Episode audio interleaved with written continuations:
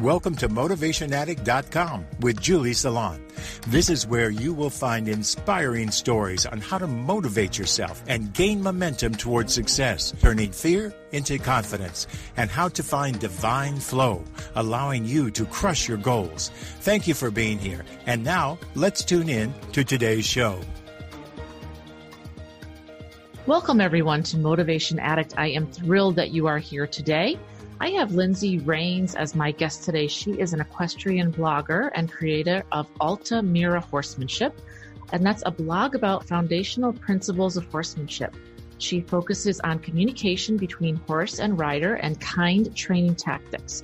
She resides in Liberty Lake, Washington with her husband. And when she's not blogging, she loves to knit and explore new coffee shops. So she's an amazing horsewoman. I had a wonderful time talking with her. Welcome to the show, Lindsay. Hey everyone, Julie Salant from Motivation Addict. I am super excited today, super, super excited because I have Lindsay Rains with me. She is an equestrian blogger. She has an awesome, awesome website um, that I went on. We've had a nice conversation before we actually jumped on the Zoom, and we have a lot in common. So, welcome to the show. Thank you for being here, Lindsay. Thank you so much for having me. I'm so excited. I am so excited to talk to you. We got lots to chat about. So, yes. why don't you tell us a little bit about Altamira Horsemanship? That's the name of your company and what you what you do with horses. Yes. Okay. Yeah, absolutely. So uh, I can give you a little backstory. So basically, Altamira Horsemanship started out as a blog, and it's kind of snowballed a little bit into an equestrian marketing business as well. But um, the premise is, is that Altamira is the location of the caves in Spain where they found the first paintings of horses. And so, yeah, and I so the Altamira, yeah, so the Altamira caves in Spain is where the the cavemen painted the first, the earliest rendition of of horses that we have. And so the reason why I named my blog Altamira Horsemanship is because with my blog and with everything that I write about and want to, you know, put forward into the equestrian world is basically I want to get to the root of what what is the very foundation of our connection with horses? What's been true and what's been timeless? And so essentially what i want to do is just kind of bring forth material that kind of helps uh, equestrian men and women to connect with their horses in uh, in a truer way, in a more simple way, and in a way that kind of can relate to all of the different disciplines. And uh, the reason why I started it is because I, I do like to write. And I've been around horses since I was about five. And I kind of started, you know, growing up in the show circuit. So, I mean, I, I took a few lessons when I was a kid and, um, you know, just Western riding. But then I started the show circuit and uh, and I learned on a lot of different horses, which taught me so much. And I'm so grateful for being able to have learned on so many different, you know, equine personalities. Yes. At the same time, the kind of the methods that I was learning was really harsh. It was very much like make your horse do this and don't let him get away with that. And, you know, I loved horses, but not being taught anything else, I thought that I wasn't strong enough to control this horse. And so it was very much a control game and not a partnership game. And it didn't really become a partnership game until my mid teens when I kind of just happened upon a new trainer. My current jumping trainer was sort of transitioning out uh, of that stable, and I she was handing me off like every other week to this other trainer named Abby, and and Abby she was so strange. I thought she was so strange at first because we weren't getting into it, right? We weren't like jumping and we weren't cantering and we weren't doing this amount of trotting and, and these moves and that moves. It was a lot of walking and a lot of sitting and a lot of her pointing out to me where my where my seat bones were positioned wrong and how my position was affecting the horse and I was like, "Whoa. Yeah. What what's the deal with this woman and what's the deal with what she's teaching me?" But uh in a really short amount of time, I just started soaking up all of the knowledge that she had to share. And so basically the the disorientation was just because she was doing all of the writing foundations over again, but from the perspective of having the horse's best interest in mind. And yes, that's awesome. Yeah. Yeah, absolutely. It was it was totally eye-opening. And the thing was it was like it was almost like the missing piece of the puzzle with riding because you know, we grow up horse crazy, right? Yep. And then we're taught a lot of different things about horses, how we're supposed to ride, and all of the technicalities of horseback riding. But if we don't learn that piece of partnership, it's almost like there's a disconnect between our passion and our and our deep love for these animals and and what it is to ride them and to partner with them and to be around them like to our fullest capacity. You know, if we don't have the aspect of of of putting their needs first, if that makes sense. That makes perfect sense to me. I mean, we were all brought up to, um, you know, you're the boss. Don't you? You show him who's the boss. And even the term breaking a horse to this day, still yes. I shudder because it's just a horrible, horrible thought process, let alone what they go through. And fortunately, a lot of people have turned the corner. Thank goodness. Yeah. But there's a lot of that you're the boss not him and i understand where that came from probably from they're bigger than you are that's the only way to control them but like one of my friends always used to say now today you got to ride the mind right it's mm-hmm. control yeah. a thousand pounds it's not happening right Muscles. not going to happen and then let's talk about a conversation. So before we get into the conversation because that's the fun part let's yes. talk about what you see as a disconnect. And it goes across all disciplines across no matter what breed. And it doesn't have to be ugly but tell me what you think the ramifications are and what you see as, as kind of the breakdown. Why does it happen? Yeah absolutely. I think honestly i think a big factor is just our own fear you know i think that both with the people who are learning and with the people who are are teaching I, I think it's just been so instilled that we need to control, and that's the, that's the center of control is fear, right? Because right. we are afraid of being out of control. We're afraid of something happening, and rightfully so. You know, we are dealing with thousand pound animals, and then we're also teaching other people to deal with thousand pound animals, and so we're we're looking at band-aids for a lot of a lot of problems. And i think that by having that fear as our foundation we're we're just thinking about self-preservation. And so it's about us it's about us it's about us. And then same thing with you know our agendas. It's all about what we need what we want and we and we will go and we'll make the horse you know go to those links and then we wonder why our horses are exploding on us. We wonder why they're having tantrums. We wonder why they're having you know major tension issues in their bodies. And and you know we miss a lot of um, medical issues. We miss a lot of tension problems and a lot of really, really simple, simple fixes to just anxiety. The horse may be anxious about a new situation. And if we just took five minutes, 10 minutes, 15 minutes to address it as soon as we see it, instead of thinking, oh my gosh, my horse isn't listening to me, what's going to happen? You know, because we're, we're not only afraid of what our horse is going to do, but also what our friends are going to think and what our trainer is going to think. Mm-hmm. And all that. And what if we don't pass this dressage test or what if we don't clear our round or I mean, you know, more realistically, you know, what if our horse takes off on the trail? But we're thinking about all of these things that could happen. Right.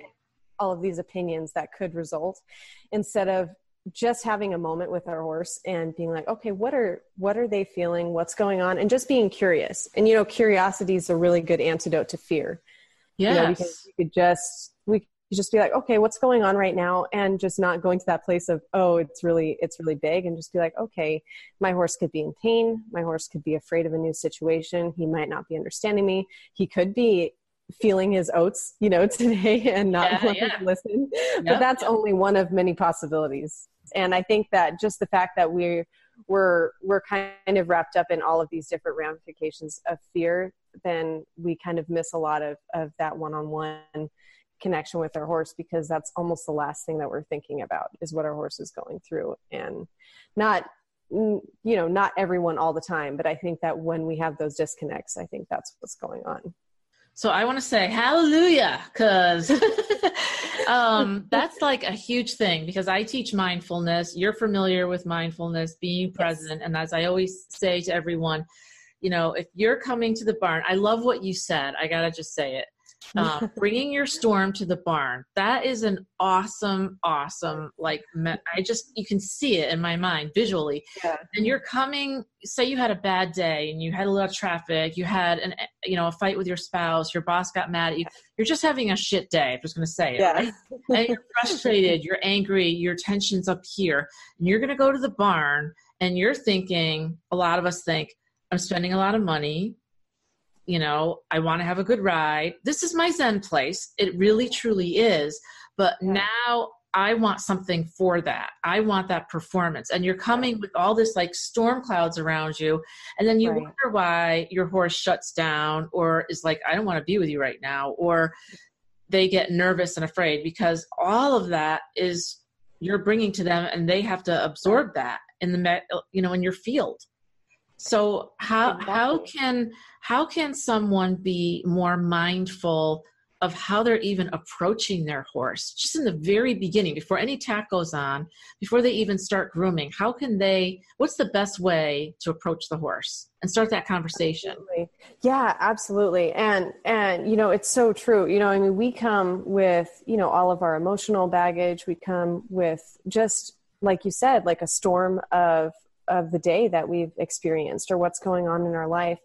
And I feel like, you know, in that moment when we're even when we're just driving to the barn or when we pull up, you know, this is our place of solace, right? But we don't want to bring our chaos to our horse, which is our place of solace, right? Yes. Because they're going to absorb it. They're going to absorb it into their bodies. They're going to sense it, you know, in um, in our interactions with them. And it's and it's like you said, like they're they're going to know when we're not being honest with them too. You know, if we put on a brave face, you know, even it, it doesn't even come down to just pretending like we're okay.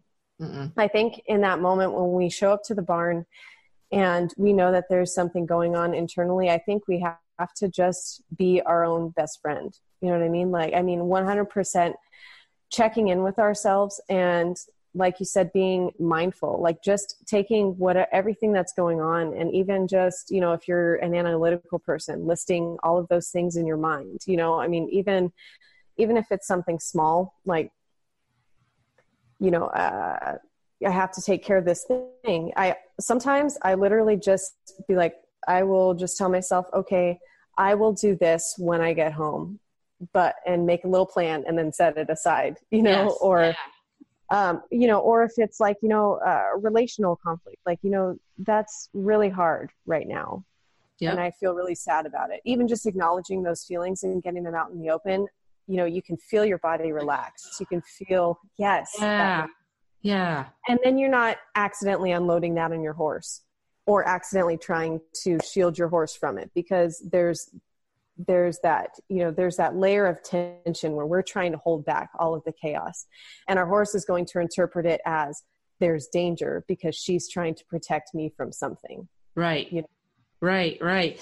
Or she's placing the burden of, of danger on me because she wants me to take care of something but i don't know what that something is. Right. That Yeah, that makes perfect sense because now they're on alert even more. So now Yeah. their tension's going up. And here you are thinking you're going to have this perfect ride that's in your head Yes. that you've seen a million times, which mm-hmm. we know doesn't always happen, right? In fact, Right. more times than not, it doesn't. When it does, it's like an amazing day, like you see angels, but it doesn't Right. all the time, right? Because you can come to the barn, you can be 100%, and maybe your horse is not 100%, and vice versa. But Yeah. I think if you can have that moment where you say and be honest with yourself and Yeah. say, you know, I have a lot of stuff going on today emotionally, uh, maybe I'm not where I need to be. And that's when I say, you know what? Maybe we're not going to ride today. Maybe I'm just going to give you some grass and we're going to call it a day. Because Yes. it's really fair to put all this crap on your horse and then you expect a perfect performance on top of it. It's like, it's a lot. If you think of it from a human's point of view, it's it's a, it's kind of a, almost like really like it's kind of crazy. Yeah, What we're yeah, I know. And it's it's almost like we're perpetuating the same thing that might be happening to us. You know, we feel like we're being dumped on at work, and we're doing the exact same thing to our horse, or you know, something of the like. We're doing the very thing that we wouldn't want done to us you know in a in a human relationship Right. and these and these horses are are subject to us in a sense because you know we're caring for them and so in a lot of ways you know we have even more responsibility to protect their vulnerability because they do have so much you know less control over their environment Right, right. We can come and go, but they're Right. there. Right. And they're also experiencing other riders as well around their horses. right So don't forget that too. My horse is super sensitive. So he's so sensitive. If you, you know, took out your crop and hit your horse, just a tap or whatever, he feels it and goes like this. So Wow. they see everything, they remember everything. And one thing we were talking about was the incongruency. Um, there was a study done recently that I sent to you, and where they Yeah. showed the happy face, and then it would have like um, something like an angry voice behind it. So it's like you're coming to the barn and you're like, hey, and all this stuff's going on behind you. And and they know you're either nervous, you maybe it's um, a fear that you've had an injury, or and let's talk about that a little bit because yeah I had an injury. I'm sure you've had injuries. And say you are one of those riders and you're going through a little bit of a tough time right now. How do we talk to them and give them that confidence or what happens if we don't have that confidence? How do we approach them if you're if you're still not there yet 100%? What's the best way to go about that? Yeah, absolutely. Well, I feel like, like we've been saying, is one just being honest with ourselves, and I think, I think too, once we start getting into riding, you know, we get to that point where we're about to hop on. That's still a moment that we can take to check in with ourselves and check in with our horse. You know, a lot of times, like I, you know, I've seen friends with a fear of mounting their horse because they've been thrown at the mounting block. So it was just such a huge source of anxiety. I mean, you know, passed out, like just such a huge source of anxiety just to get on the horse. Oh, and oh wow. something that was really healing in that moment was just saying, was just her saying, you know, it was brilliant. She was at the mounting block about to get on, has her foot in the stirrup, and she said, I'm afraid that as soon as I get on, you're going to kick me off and it was like it was such a it was such a huge moment because like you know she had a friend there you know i was there and and she was talking to her horse and she was opening up and being vulnerable.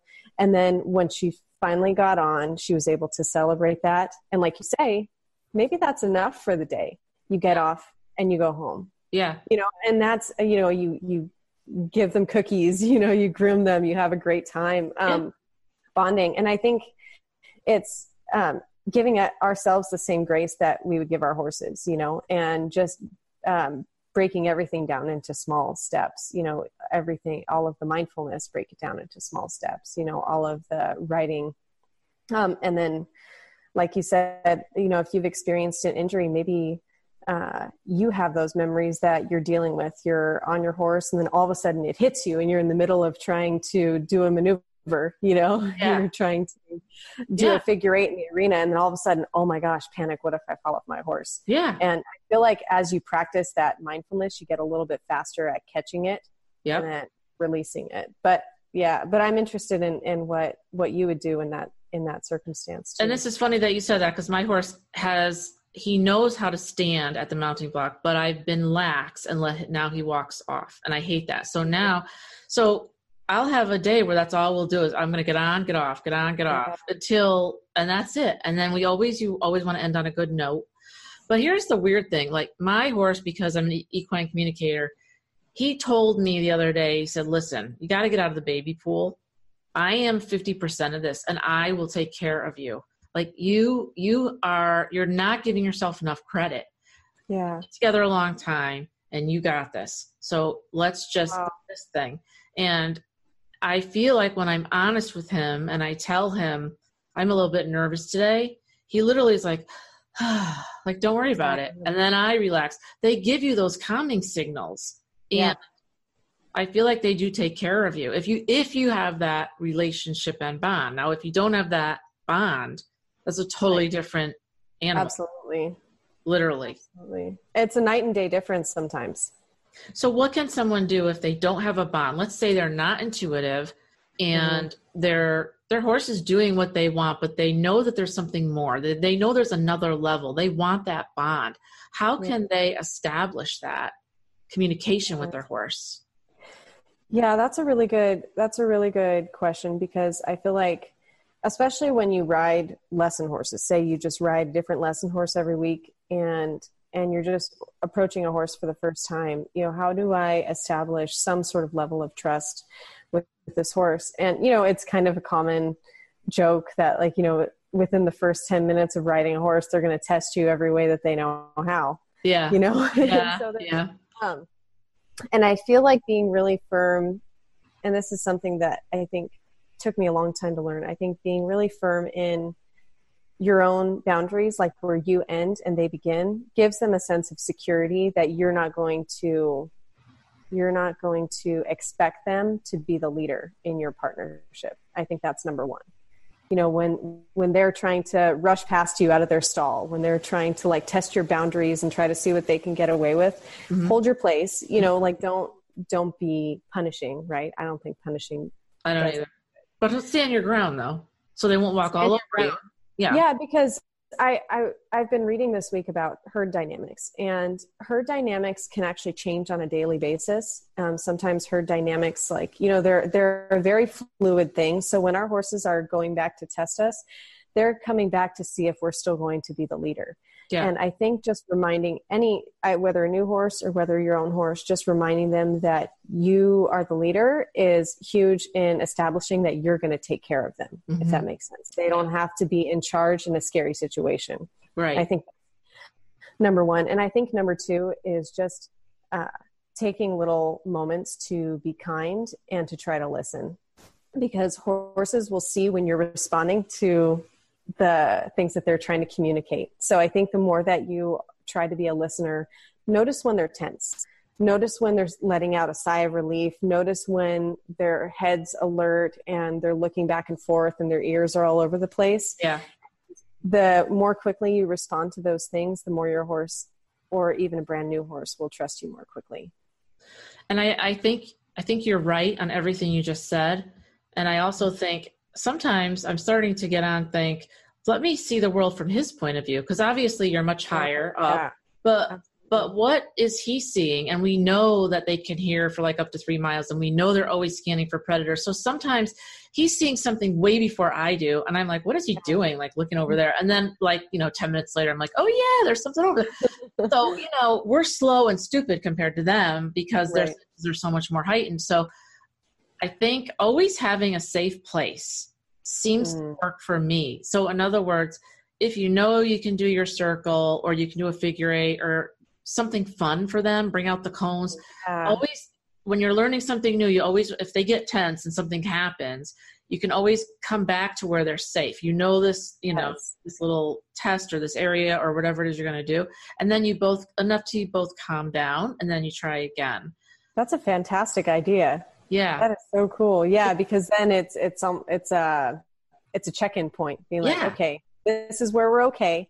Now let's try to venture out again and we can always come back. That's a yeah. that's fantastic. I yeah, yeah, because you always want to end on a happy note. But if he's going to get tense and then I get tense, that's not good, right? Two of us tense right. is not good. So we yeah. always come back to that whatever place that is that can be super boring, but it's a place where you're both super comfortable. You've done this a million times. So whatever that is for you is usually a small circle or something, or just doing a little bending or just yeah. break it up a little bit especially if you're always doing the same things all the time. Let's talk about that a little bit because i feel like as you grow in in your progression with them when you do the same lessons all the time they get super bored and they want oh, something different. So let's so mm-hmm. how does changing it up like I love cones because my horse loves cones and it's fun, it's something different.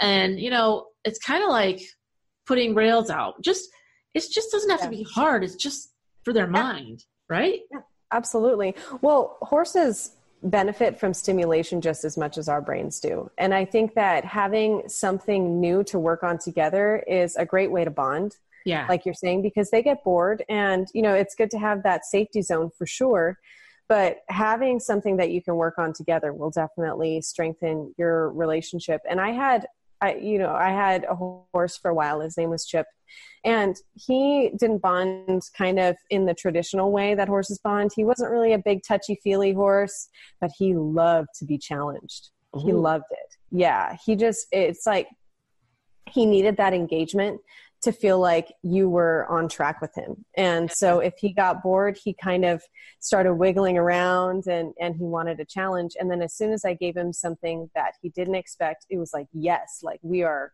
on point. And so he was, he was listening, like he was 100% all ears.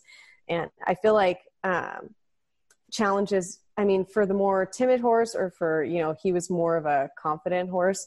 I think it kind of helps you helps you guys stretch and grow together. Absolutely, yeah, absolutely. And it's, it's good for them, their mind too. Mine's the same way because if he's doing the same thing, he's bored, right? He wants to just out of the yeah. baby pool. Let's go do something. Even if even if he's struggling and it's something new for both of us. Yeah, you know, trying the Spanish walk, you know, we're trying to get that down. Although now he's so smart. This horse is so smart. Like I teach him one time and he gets it. And um, but you know, it's fun for both of us, right? And you can do it from the ground. And I feel like a lot of groundwork really helps because my horse always tests me with, mm. you know, just doing some groundwork. And that's a real place of establishing just that trust. Not mm-hmm. really dominion over them, but you're learning how to hold your ground too without being mean but like no we are going to do this. If you need a break let's take a break. We'll come back to it but we need to kind of push through this. What are your thoughts on groundwork? Groundwork's fantastic. Yeah i think that groundwork's a really great indicator of what goes on in the arena. And it's it, it's a good litmus test too of how the rest of the ride's going to go you know because yep. um, if if something's off in groundwork, it's either that they're, like you said, bored and they yep. need a little bit of a challenge, or they're just renegotiating your partnership, just making sure that you're still there. You know, you're yeah. not just going to flop over, you know? Yep. Yep. And like, are you ready? Here I come. right. Yeah. Like, are, are we going to do this or what? And then, yep. Um, but it's also a, a, really great place to see if they're in pain, to see if they're tense that day. And um, I think that, that touch without the added weight of tack and, you know, carrying your rider weight, but being able to engage with touch is huge because they can, like you said, they can feel exactly the emotions that we're, we're putting out. And so I really think that, you know, like just when, you know, human to human, you can tell when someone's hugging you because they need you versus when someone's hugging when they're giving something to you. You know, it feels totally different. Right. Neither necessarily bad, but, but, um, but at the same time, you know, horses can feel that too. So I feel like if you're touching them in a way that's communicating that, that you're there to be with them and you're there to be, to bond with them, I think that that goes, you know, light years towards how your actual ride will go. Absolutely. Yeah. Absolutely. And even just having that consciousness and that conversation, we're going to have a conversation today and giving them the same grace. I love that you said that because it, you know, it's like if you came to me and we were going to go out and you said, you know, I'm not feeling well, I have a migraine or something, I'd be like, listen, go home. It's cool. So shouldn't we extend that same type of grace to them. If if they're in pain or if they're having an off day because they're just like people as you know and they have days where they're like maybe they just aren't comfortable you know? And yeah. it's nice to just be able to say it doesn't have to be a work day every day. I guess that's what i'm trying to say. Make it fun make it playtime make but give them that grace to say you know what? Maybe take a day off today. Like just go hang. I love to just let them graze and hang with them because you're still bonding. There's still there's still a conversation going on. Absolutely. And it's and it almost to me when when you're allowing your horse to just be, I feel like it communicates to them that you're not always there asking for something. You're there to give too. And and just because you're showing up doesn't mean that you need something. You know, you need, you need, you need. And I think too something that is really crucial in training that I think is often overlooked is that rest is such a huge training tool. Someone, when I was a couple years ago, when I was living um, at a stable, you know, out here in, in Western Washington, there was a lady there named Kathy, and she was an Arabian breeder. And, you know, Arabs, they are so, so sensitive. I love Arabs. Yep. Yep. I know they're they're so affectionate. They're so sensitive, and and so she was phenomenal. And so she used to tell me, you know, if if you just did 10 minutes of work but you accomplished the thing that's taken months to accomplish, just put them away. Yeah. Because then what it does is that it's this instant uh not necessarily instant gratification, but it's such a a huge shift that the horses remember exactly how what got them to that point of rest. Because you know a lot of horses when in the wild they're just trying to get away from pressure right? Right. It's pressure pressure pressure pressure. You know they're running from this or they're moving towards that. And so when they're at peace that's all they really want you know right. like at the, the day. And so to just to accomplish something and then be like yes this is all i've been waiting for and then just hop off rub them down give them some cookies put them away, let them out to pasture, they'll remember that. Yeah. Because their memories are so great. Yep. So rest is such a great training tool. Yeah, you can't. I mean, I used to know somebody that rode every single day. I mean, she'd ride if it was minus 10 with eight feet of wow. snow. She'd ride if it was 100 degrees. And I'm like, oh, no, I mean, you know, I wear a vest. So here you are, say 85, 90 degrees, and you've got a helmet and gloves, and boots. Thanks. I mean, literally, one time I almost fell off because I was like dehydrated, and it's like, wow. think of them too, right? I mean, they're working in that type of heat as well. It's not just you out there. So keep it short, make it fun.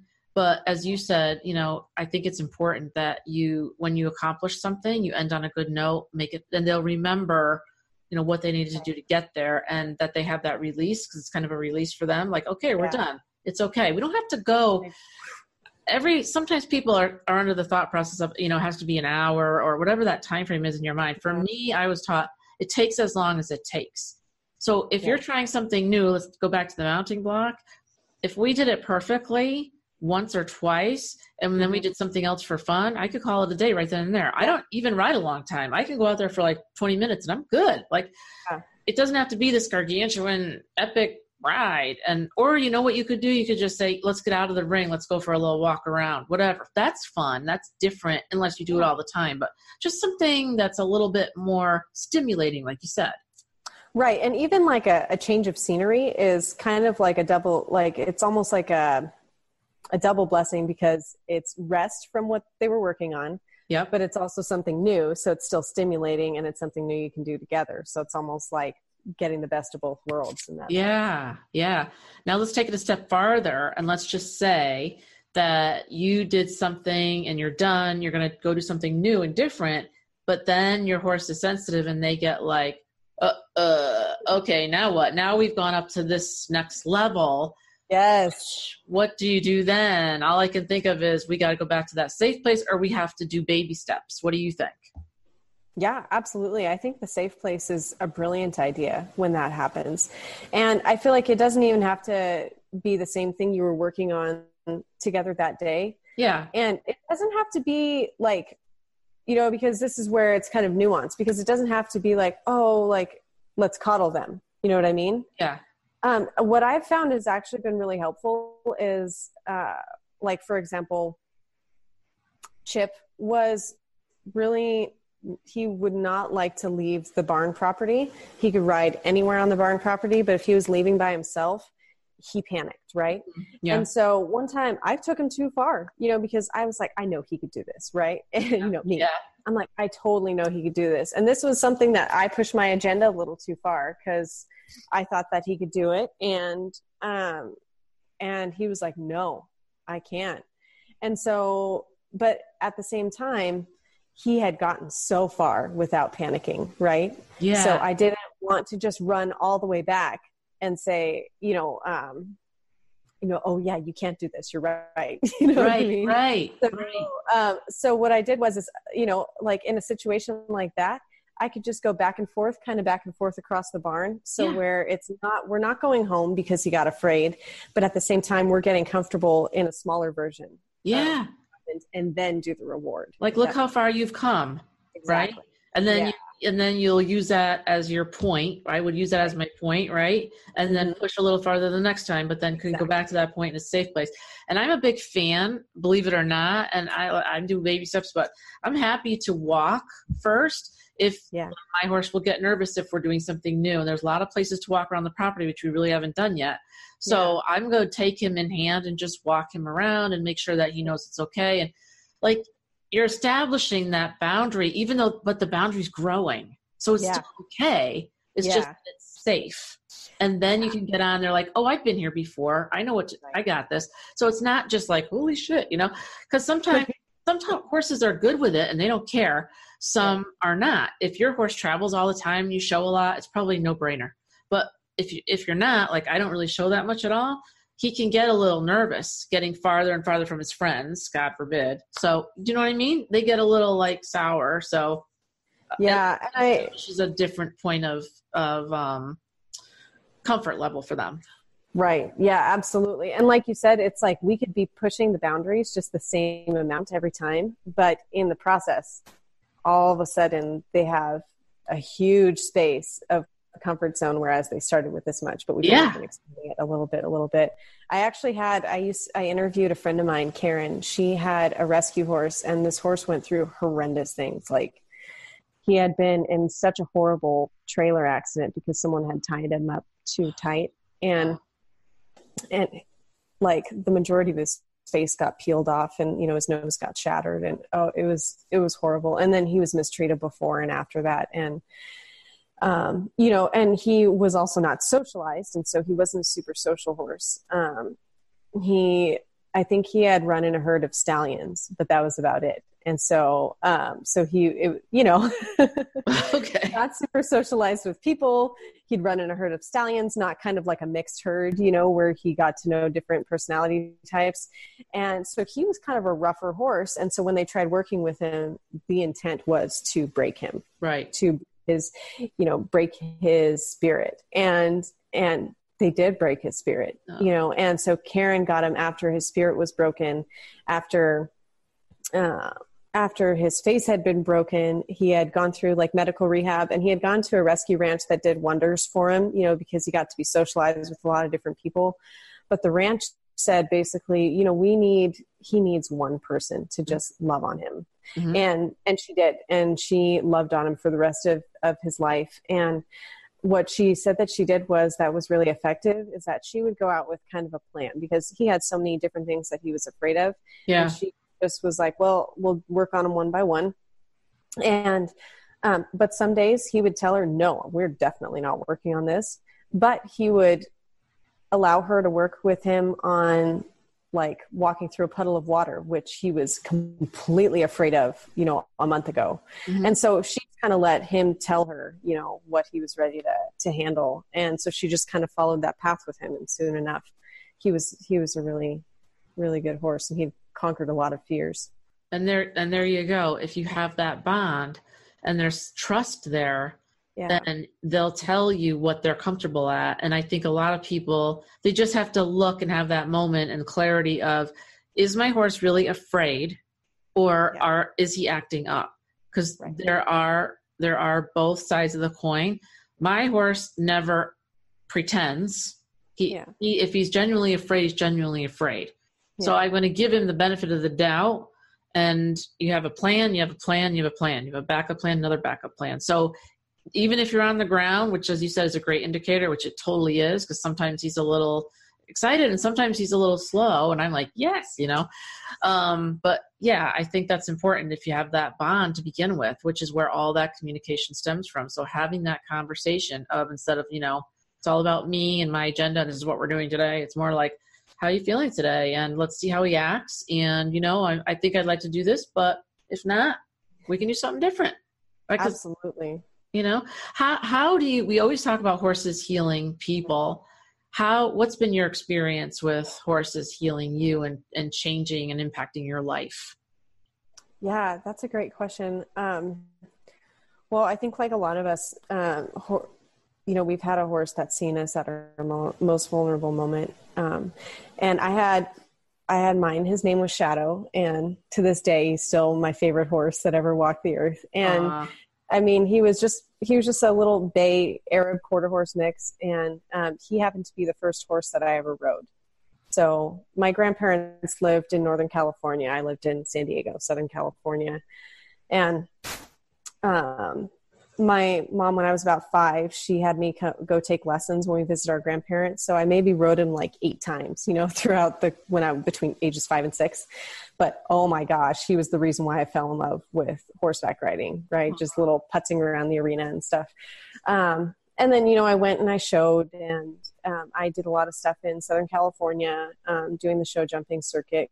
Kind of went away from Western pleasure riding, and then um, you know, right around the time where I was learning a lot about from Abby, that trainer who was kind of reteaching me about horsemanship, um, my dad passed away. Mm. It was super, super fast. I was 14. Um, he had he got diagnosed with brain cancer, and then he died three months later on the wow. like to the day. It was very fast, and I was I'm one of those types of people who feels things so huge, but I don't want to be vulnerable about it. Mm-hmm. And so I was like, nope, I'm just not going to feel this. This is too big. I can just live in my mind. you mm-hmm. know, like it was very much a consistent, concerted effort to just not feel. It's like I just shut down. But the thing is, is that when you try not to feel things, those feelings become something else because they have to do something. And so by not dealing with the grief of my dad passing away, I went into this terrible depression. Like I got super, super depressed. My mom got really worried about me because it was like I was just not really caring about life. I wasn't being careful when I was driving. You know, I got into like two accidents and it was just, it was nuts. Like I was um, not caring as much about schoolwork or I let go of a lot of things that I love to do. And then um, finally I started approaching being able to heal like and i thought okay i finally caved and i was like okay i'll go see a therapist. I'll try opening up like all of this grief or whatever. And it was i mean it was heart-wrenching and but it was at, at the same time it was just like i didn't really care whether i felt happy or sad. I was just kind of content being numb. Mm-hmm. and i didn't think i was going to be excited about anything ever again. And then um, one summer when I first started going walking through grief counseling, um, I got a phone call when we were going up to see my grandparents in Northern California. California, and we got a phone call that my grandparents' next door neighbors had bought a new horse, and his name was Shadow, and he was that same horse that I rode when I was five years old. Wow. Yeah, and the and the neighbors were like, "Yeah, do you want to come ride in?" And you know, we have another horse. Well, and then so my grandparents' next door neighbors had a teenage daughter the same age as me. She was like, "Yeah, we'll go riding," and she was adventurous and she loved running through the hills. And it was we just walked down through the forest. They live near Yosemite National Forest, and so we just get to the main trailhead that heads up a hill, and it was like the moment shadows started opening up on the trail, I was like, I felt something again. Yeah. I felt an excitement. I felt like, okay, I, I want to live, you know, like I want to be happy again. And it was just such a turning point for me in my journey because like, how did, I mean, I mean, it had to have been God, you know, I yeah, mean, like, how do you, like, you can't even, no, that's just, yeah, I, yeah, there's a million horses in the world. I mean, and that one right then and there at that time, I mean, there's no other way that could have been anything else. Yeah, exactly. Wow. Yeah. And so, I mean, I, you know, it just, you know, they don't, I don't know if horses realize how much they, they impact our lives, but I'm so grateful that we have, that we have animals that, that can both carry us and that we can carry them at the same time because that symbiotic relationship that kind of like interreliance is is something that you know I've never seen with any other animal, and it just I mean I'm so grateful for you know having horses because you know at the end of the day you know no matter what discipline you do and no matter how well you're riding it all comes down to that connection. Yeah. And still like i mean in my later adult life you know i've every time that I've had a really hard season, I've had a horse to walk through it with, you know, yeah. because they teach us patience and they teach us how to work through our problems, you know, instead of just bottling everything up because they're going to reflect all of our emotions back to us. Right. And so that's something that, you know, Chip, when um, my, my horse, um, he really taught me when I was going through a rough time, like, you know, um, you have to do something with this because he was reflecting all these emotions back to me. So I knew that I was still not dealing with him. So yeah. and like the more I was able to let go, the the more smooth like our time together was. Right. Right. Right. Well, thank you for sharing that. I completely agree with you because I had a similar experience. So, you know, um, when I was younger, I was getting into some a bad crowd at school, and my father, we moved a few times, and then my father said, you know, he finally gave in and said, you know, I said, if we move this time, like if I have to go somewhere again, like it was six places in six years due to just the way wow. that things felt you know happened um then you know I got to get a horse or something. Like I got to get something. I was I was just hanging out with bad people uh-huh. at, at high at high school, and that saved me because obviously, as you know, you know at the barn you're you're grooming and you're picking up stuff yeah. and cleaning and and that and my my mother didn't really believe in it because I'm the only rider, but my father and I are very we're very close, and he said like either it's this or a therapist, but wow. the horses have always been my therapy because they've been the only ones that accepted me. So that's why it's like amazing to be around them because they're the master teachers. They accept you, but they correct you just like they do in the herd. But the mm-hmm. correction's quick and then it's done. They don't hold yeah. it against you. They don't think about it all the time like we do. They don't they just you know bang and it's done. And or you know you correct them and it's done. Like that's they teach us how to be better humans. They're so forgiving. Yeah. Yeah.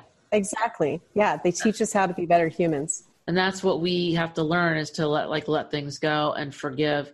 I mean all the things that have happened to that horse you know and he still forgave her and they had a great relationship. You know all yeah. the rescues that i i've had same type of thing you know they just forgiven this you know move forward. Which yeah. is like amazing because a lot of humans can't forgive something stupid like being cut off in traffic. You know what I mean? Like, yeah, right. you have to take it as a, a lesson. Uh, you know, yeah, five people were angry with on the way home from work. yeah, right, right. Tell we talked a little bit offline about how equestrians can support each other, and I know I I would I know we're getting like low on time, and I'd love to have you back for another. We can have a whole conversation about that because um, my experience has been that equestrians do the stiff upper lip and um, you know hopefully you're getting better and it's if you've had an injury or fallen off or something like that and it's always genuine but there's a lot more that we could do yeah. well, just quickly in a nutshell how do you think we could support each other better no matter what discipline we we ride no matter what breed horse we have how could we be better yeah. humans toward each other around our horses and at the barn yeah, absolutely. I think this is huge because you know barn culture can be super super um, supportive or it could be super toxic just because we're seeing each other at our best and our worst and our worst?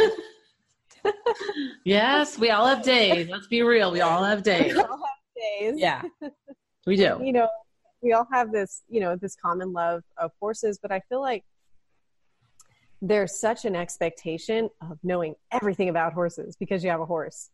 And I feel like what we can do to support each other is um, one, be real about what we're going through. You know, I mean, just admit, you know, you have like stuff that you're going through with your horse, you know, or with your riding. Like, don't, if you have like a, a weakness or a vulnerability, I feel like just being able to be open about it and just be lighthearted about it goes like does wonders as 100% 100%. Yeah. And then I think the other thing too is that being able to be helpful when asked and, you know, non-judgmental, of course, but just being that person that's, you know, there for other people at the barn, but not in a way like, yeah, like condescending. Yeah. Yeah. Yeah. because I think we do that when we feel insecure. You know, I, I've done it like i and i've been like on the receiving end of it. And it sometimes it happens like without us even thinking. But i think just going with the intention of of just being being supportive and and just like having you know everyone's horse's best interest at heart and just being that considerate barn person. But definitely i think the biggest part i think is just being able to just be real about where you're at with your journey and and yeah. i think it opens up the floor for other people to just feel comfortable about where they're at with their journey I think everybody is going through something at one time or another. There's not a rider out there, pro or amateur, that has not gone through a moment where they've been afraid, nervous, uncomfortable. I mean, it happens to every, we're all humans. And these are big animals and they are quick and they turn quickly and things happen and and i think if you could just say one like you said be real about it like i'm i'm having a little bit of a struggle in this area like people would always ask me you know um, hey let's go for just you know a, a cool out walk or something and i'd be like oh no i have to go i have a lot to do or whatever the truth is i was really afraid because I wasn't comfortable because I was afraid I was going to get hurt again. And I was embarrassed. I was ashamed. And that is ridiculous. That's so stupid. Like when you think about that, it's like, I don't know why we're trying to pretend everything's perfect, but it, it's yeah. not. And I think if you just said, maybe I'm a little nervous for whatever reason, then they can, they can maybe say, you know, if you could just, how can I support you? Yeah. It, just that, those words would go a long way, in my opinion. Just like, how can I support you? Because that's how we can help each other. And it's up to you to say, you know, I'm okay today, like it's good, but thanks for offering. Or, but I just feel like there's a lot more that we can do mm-hmm. to help each other get through some of the rough patches that we've had because we've all had them and we're all humans and we have bad days where we're just like i mean i've had days where i have gotten all geared up and I've literally just if there were like five people in the indoor, I'm like, forget it. I'm not doing it because I don't ride with a lot of people because there, I have a big horse and I'm not comfortable. So honestly, I'll, you know, I'll just, and he looks at me like, oh, really? Like, we're all ready to go, you know, but if, if it's, you know, 10 feet of snow outside and there's nowhere else to go and everybody's in the indoor fighting for this much space, I'm like, I'm just going to wait till a better time. I'm not doing it. But I think if we could just support each other, I think it'd be helpful. I think it'd be a, a nice place to start. Yeah, absolutely. Tell us about your book because I know you're writing a book and I'd love to know more about it. Yes, absolutely. So, my book is just kind of an extension of my blog. So, basically, it's called um, Basics of Building Trust with a Horse, and it's just like it sounds. Cool. So uh, we walk through three sections. So one is, you know, how does your horse communicate both to other horses and how does your horse communicate to you? Because there are certain things that horses just mostly do with humans. And uh, and then there are things that are universal between horses and then how they communicate with humans too. Uh, and then the next section is how do you bond with your horse? So we talk about boundaries, about partnership, about doing things just just to bond, you know, not to have an agenda. Um, and then, you know, how to pick up on fear and how to pick up on pain and that sort of thing. And then um, the third section is to how to train and ride your horse, you know, knowing all of those things. And, um, awesome. Um, the, the book is kind of like, I feel like there's a lot of, a lot of good books out there about training. So why add mine? Right. But yeah. like there's, uh, I, um, I want to come from the place of what we talked about uh, of knowing what it feels like to not know what's going on or um, not feel like I'm the best rider, you know, because I've never been the best rider. You know, I've never been great at understanding horses, but just coming from a learner's perspective, someone who might not be able to afford, you know, a fancy trainer or, um, you know, be able to do lessons consistently. Like, what can we do um, just to improve our bond with our horse so that our riding and our training um, kind of springboards from there. Yeah, I love that. I love that because I'm the same way. You know, it's like I've never been the best rider. I'm not the worst and I'm not the best. I'm probably somewhere in the middle, but we can always learn more. And if you might be in a position where you don't have access to a, a top trainer or your trainer's maybe not the right fit for you there and so the communication's breaking down there's there's a lot to that too so i think that that this is perfect for everyone because these are the the building blocks and i completely agree with you it's not about there's a lot of trainers out there we're not competing yeah. with trainers right. and i'm not bashing trainers either because they do yeah. they do really great things yes. um, that i could never do you know getting on these two year olds and training them and, and giving yeah. them all that um, experience but there are things that you can teach others from your experience as to how to bond, maybe getting through some of that fear. And I love the boundaries. I mean, we could talk about boundaries too next time because oh, gosh, that's yeah. a huge, huge thing, especially if you've been a nice person like me and taught to people please. Yes. That's a big deal. Oh gosh, we could talk a whole hour about how horses taught me how to not be a people pleaser. And we need to do that because yeah. Because I came from that culture of being the nice girl and always wanted to people please, and I always people please until just a few years ago when I was like, listen, this is not working for me, and it doesn't mean you have to be mean. I am the nicest person on the earth, and I'm completely against anybody hitting their horse. I, am I'm, I'm fine with correction, but there's a difference between abuse and all that. But right. boundaries with horses are huge. Huge.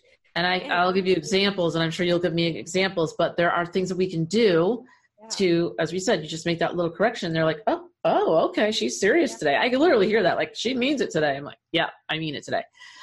I mean, but otherwise they walk all over you. They're a thousand pounds. I mean, they literally can just. My horse used to walk all over me until my I was like, "What am I doing wrong?" My friend's like, "You need to teach him that he can't do that anymore. It's not cool." Yeah. Just like if you have a baby and they whine all day and, and you just are let them do it. It's like it's it. You don't want a big baby that's a thousand pounds that thinks that everything that they do is okay because they can hurt you and hurt other people and then it can escalate into the biting and it's it's not cool yeah absolutely and i think that if if we you know if more people practice boundaries with their horse their horses there would be less abuse because their horses would be less confused about what they're supposed to do and what they're not supposed to do yep. and then people won't like you know because you know we all do this especially with people pleasers we'll bear it we'll bear it we'll bear it we'll bear it and then we'll snap right? Right. I feel like that's what happens a lot with abuse too. Right. So if we can just learn how to exercise those healthy boundaries, the horses don't get confused, we don't get as frustrated, and then we can kind of just create that healthy. Yes. Because actually, when you snap, it's so much worse. Because a lot of times when you snap, it can be the smallest thing, and then they're like, where is this coming from? Like, what is going on right now? You know what I mean? So, yeah, we could talk about boundaries, and we should, because I don't I've never been anywhere where anybody talked about boundaries unless I literally was raising my hand going, I need help. And I, I did that and my friends helped me, but um, that's a big deal. And, and horses in the wild, they establish their boundaries all the time, multiple times a day. Like, it's not cool that you're biting me. It's not cool that you're baring your teeth to me. I'm not having it today. And, you know, this is my butt or I'm walking away or whatever the case may be. So why shouldn't we talk their language? Exactly, especially if it's meeting them on their level for one, and then two, um, you know, the it's it's something that they can understand. They understand clearly, yeah. And I I've been you know researching these herd dynamics and with the herd dynamics, all horses want is to be at peace. And something that one researcher was saying is that the more clear who the herd um, strat, uh, structure is or um, hierarchy, yeah, um, more at peace the herd is. If there's constant like question of like, okay, who's the leader now? Who's the leader now? Well, this is how it was yesterday. This is how it is now. The herd's going to be in a little more chaos than if there's a really well established order. Same thing with humans. Yeah. Same thing with humans. Who's going to be the leader today? Right. And you want that respect. That's another thing you talk about respect in the, the you know, what if your horse doesn't respect you? There's so many things to talk about. yes, I know. It's just like a huge. It's like a, it's like this one thing topic that we kind of overlook, but it's like it has such far-reaching implications with everything else. It does. And and here you are expecting your best ride ever, right? Like if the more I say that, the stupider it sounds to me. Like really, like. But it's true. We all think that way. We all think that way, and we want we want that great ride, and we we want to be that fifty percent I want mm-hmm. to be mm-hmm. that 50% partner. I want to hold up my end of the deal. And my end of the deal is to be kind to you and give you boundaries and mm-hmm. you'll take care of me and I'll take care of you. And nobody's yeah. going to let each other down. And that diminishes the expectations are both of you have the right expectation. We know where each other is and everybody will be happier. And it's every it's not that um the person the horse is a bad horse anymore. Because i think the breakdowns the horse takes the brunt of that a lot of times and that's not fair. Right. The human right. doesn't get it. And and mm-hmm. yeah so. Exactly. And then misunderstandings ensue. Not good. Not good. Well i think at least we've solved one world problem today. What do you think? Yeah I'd, I'd call that good. Yeah. Well, I, I can't thank you enough for coming on, Lindsay. Where can people find you so that they can reach out to you, get your book, and they can find out what you're doing? Yeah, absolutely. So you can find me at altamirahorsemanship.com. So that's where I have all of my articles, and I have a landing page there for my book if you want to hear news of when it's going to be released and also pre-release, um, you know, special discounts. Okay. You can sign up for that specific email list there. And then I'm also on Instagram, uh, yeah, at Altamira Horsemanship. And um, I just started a YouTube channel, so I'll be getting a little more active there. But Instagram for sure, definitely my blog. You can also find me on Facebook, um, post articles and funny horse memes. Sweet, sweet, yeah. awesome. When's your book going to be released? So we're looking at late August. So. Oh wow, that's right around the corner. Yeah, I know. Wow. Good yeah. for you. Good for you. Well, thank you so much for being here. It's been an absolute pleasure to talk to you. I knew it would be, and I'm so thankful and honored that you could be on the show today. So thank you for being here. Yes. Thank you for having me. It's awesome. Awesome. All right. Thank you, Lindsay. All right, everyone. You guys have a good night and thank you for being here.